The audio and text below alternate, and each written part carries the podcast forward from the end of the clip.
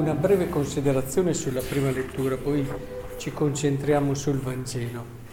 È interessante questa cosa. Dio che dice a Davide, attraverso Nathan, che non gli interessa una casa fatta di cedro, eccetera. Io ti ho preso dal pascolo mentre seguivi il gregge perché tu fossi capo del mio popolo. Sono stato con te dovunque sei andato, hai distrutto tutti. È interessante e questo è un dato che anche nella nostra vita sperimentiamo spesso e lo vediamo anche nelle persone. Quando c'hai una passione, quando agisci, quando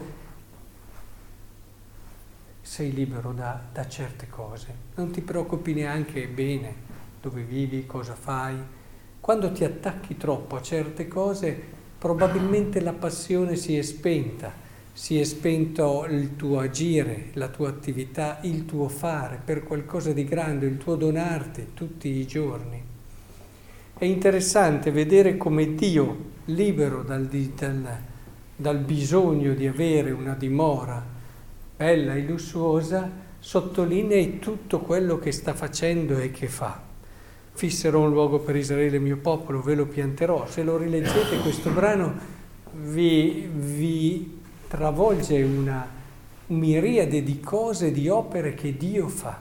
Ecco, trovate anche nell'esperienza di tutti i giorni quelle persone che davvero si riempiono il cuore della loro missione, non hanno un minuto, un istante da respirare per se stessi e vedrete che sono molto liberi dall'attaccarsi a questo o quell'altra cosa e, e, hanno ben chiaro quello che è la loro prospettiva e quello che devono fare e trovano la loro gioia nel donarsi. Ma se ci fermiamo soprattutto sul Vangelo, è una cosa che vorrei farvi notare. Gesù che spiega questa parabola del seme, del seminatore, della parola che viene seminata, e Intanto i primi, stiamo attenti perché ci siamo un po' tutti nei primi. I primi sono coloro ai quali viene seminata la parola, ma quando l'ascoltano subito viene Satana e porta via la parola seminata in loro. E quelli che arrivano e subito va, perché non c'è terreno. Perché ci siamo tutti? Perché in fondo tutti abbiamo delle cose, abbiamo delle cose che non vogliamo sentire. La parola ci viene data, ma non entra neanche, non ha neanche tempo di entrare, perché noi certe cose non c'è verso, non le sentiamo. Ci sono delle cose che, nonostante abbiamo ascoltato la parola di Dio tantissime volte, non ci entrano perché siamo chiusi prima. Io credo che una delle cose più importanti, e, e tutti le abbiamo, c'è chi magari è più sensibile su certe cose, chi più altre, ci sono delle pagine di Vangelo che girano, girano, come se non ci fossero. Eh, può sembrarci strano, eh? però ognuno ha quelli che sono i suoi punti chiusi. E infatti la prima cosa che vi voglio chiedere è questa. Intanto non pensare di non averne, tutti ce li abbiamo, e pregare il Signore tutti i giorni perché ci apra la mente a quelle pagine del Vangelo che non entrano mai, nonostante le abbiamo sentite tante volte. E poi un'altra cosa molto interessante che si può cogliere da questa parola è che si dice tra le varie difficoltà, quelli che Prima viene messa quella legata al sopraggiungere di qualche tribolazione o persecuzione a causa della parola, subito vengono meno, eccetera. Tribolazioni e persecuzioni sono cose che vengono più dal di fuori. Quindi viene messa come una difficoltà meno pericolosa, perché è la seconda, di quella che è la terza. Attenzione, quindi le persecuzioni, le tribolazioni che ci vengono dal di fuori sono meno impegnative e recano anche meno danno di quello che viene dal di dentro.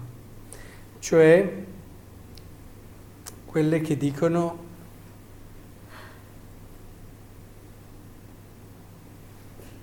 sono coloro che ascoltano la parola, ma arrivano le preoccupazioni del mondo, la seduzione della ricchezza, tutte le altre passioni che soffocano la parola e questa rimane senza frutto. Queste qui sono le più difficili da togliere perché vengono dal di dentro. Siamo noi che abbiamo a volte la seduzione della ricchezza, preoccupazioni, le altre passioni, le cose che in un qualche modo non vogliamo perdere. E tutto questo soffoca quello che è l'efficacia della parola. È molto interessante vedere allora come dobbiamo chiedere al Signore molta più libertà e anzi, a dire la verità, se ci pensate, le persecuzioni dell'esterno tante volte rafforzano la fede.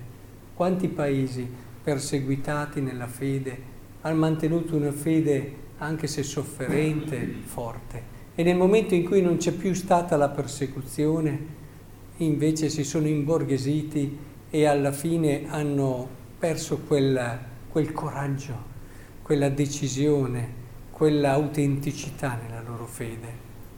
Ecco, credo che sia molto importante allora chiedere al Signore questa grazia, come ho sottolineato come primo passaggio e anche quest'ultimo, stiamo attenti a quello che facciamo fatica a vedere e che dipende da noi. E che dipende da noi. Siamo così bravi a vedere le responsabilità anche nella nostra mancata crescita che vengano dagli altri. Pensiamo a quelle che vengono da noi.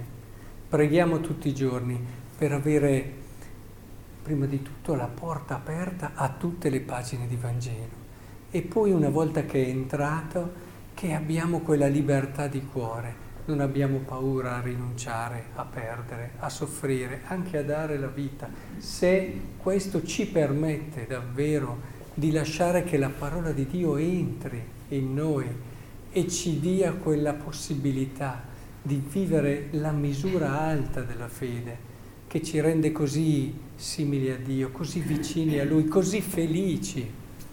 Ecco che il Signore, che è poi questo frutto di cui si parla alla fine, che il Signore ci aiuti in questo, un cuore libero perché possa essere luminoso della luce di Dio e della sua gioia.